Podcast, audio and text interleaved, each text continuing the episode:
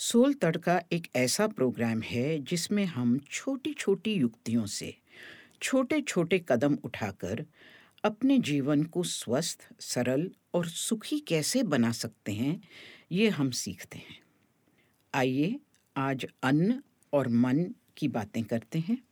मैं हूँ डेजिरे और मेरे साथ है किरण। किरण, आजकल खिचड़ी की इतनी वैरायटी निकली है कि हफ़्ते के हर दिन हम अलग खिचड़ी बना सकते हैं। तुम भी क्यों ना हमें कोई एक हेल्दी और इजी टू मेक खिचड़ी बताओ। तो आज क्यों ना हम दूधी की खिचड़ी की बात करें। दूधी की खिचड़ी बनाने के लिए हमें आधा कप छिलके की हरी मूंग की दाल और वन फोर्थ कप चावल, कोलम चावल या अम्बा मोर चावल या सोना मसूरी चावल, कोई छोटे ग्रेन का चावल लेना है। ये दोनों चीज़ों को ठीक से धोकर आधा एक घंटा कम से कम भिगो दीजिए। फिर उसके बाद उसका पानी निकाल दीजिए और फिर उसे कुकर में दाल चावल को ऐड करिए और फिर उसमें एक कप कसी हुई दूधी डालिए। तो मैं ये कह रही हूँ कि इतनी सारी दूधी डालने से आप सोचिए ये कितनी लाइट हो जाएगी।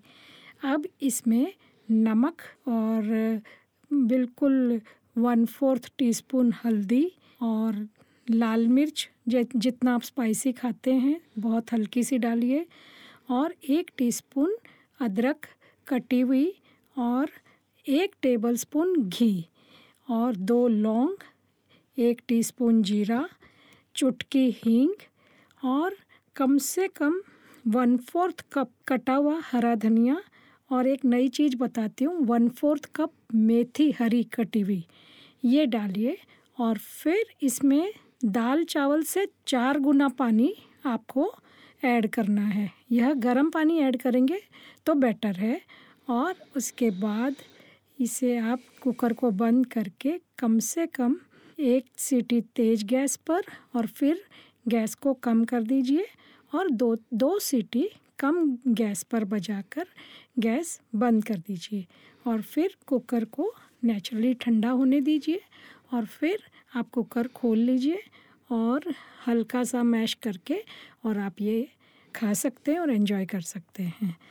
तो जब हमारी तबीयत ठीक नहीं होती तो ये खिचड़ी हमारे लिए बहुत अच्छी है। बिल्कुल। पर कई बार हमारी तबीयत ठीक नहीं होती जब हमें ज़्यादा गुस्सा आता है। तो किरण कुछ महीने पहले विमेंस रोटरी इंडिया ने मुझे एंगर मैनेजमेंट पर बात करने के लिए कहा।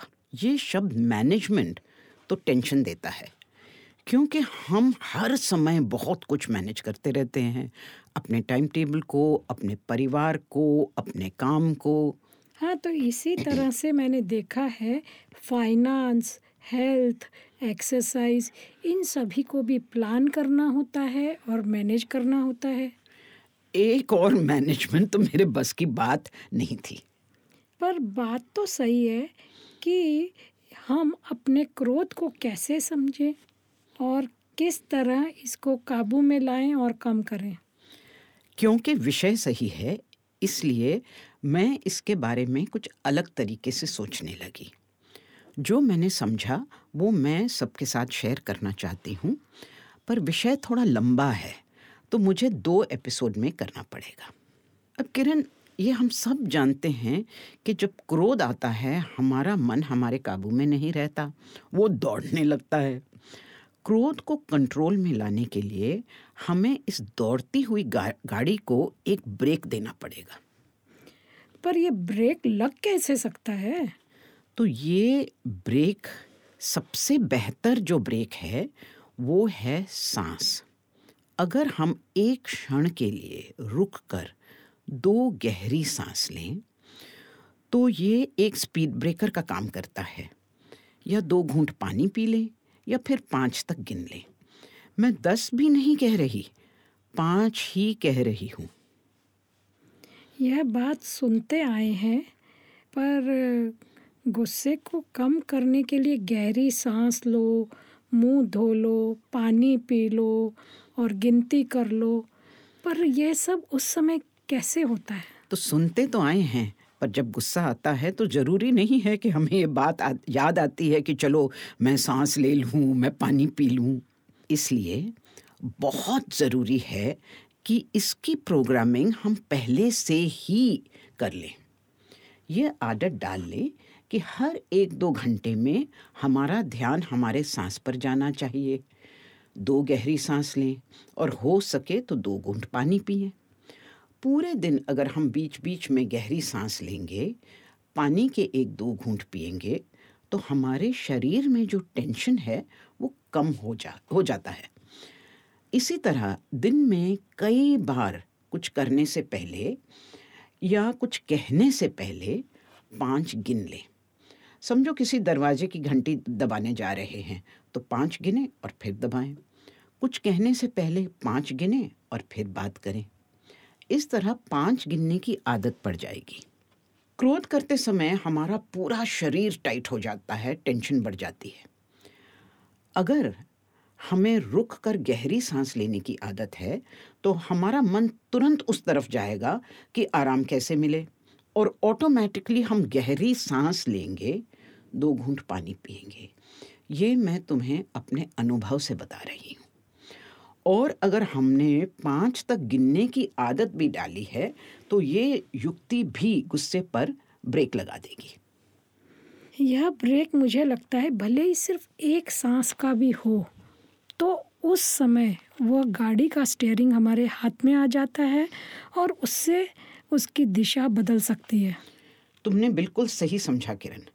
उस क्षण में हम फैसला कर सकते हैं कि हम गुस्से को आगे बढ़ाएँ या रोक लें, करूँ या ना करूँ। ये रुकावट का एक क्षण इसमें हमारी शक्ति है कि हम अपने जीवन की गाड़ी कैसे चलाएँगे, कहाँ ले जाएँगे। चलिए, एक हफ़्ते अपने सांस पर और धीरज पर काम करते हैं।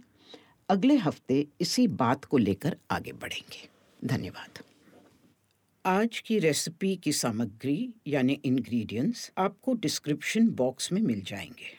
आज की छोटी छोटी बातों से आपका जीवन आनंदमय बने। यह हमारी आपके लिए मंगल कामना है। आपका मंगल हो, सबका मंगल हो। और हाँ अगर आपको हमारी बातें पसंद आईं तो अपने फ्रेंड्स के साथ लिंक अवश्य शेयर करिएगा और सब्सक्राइब भी करिएगा। अगला एपिसोड सुनने के लिए अगले हफ़्ते वापस ज़रूर आइएगा। हमारे पॉडकास्ट की recording Media Mind Studios Mumbai में की गई है।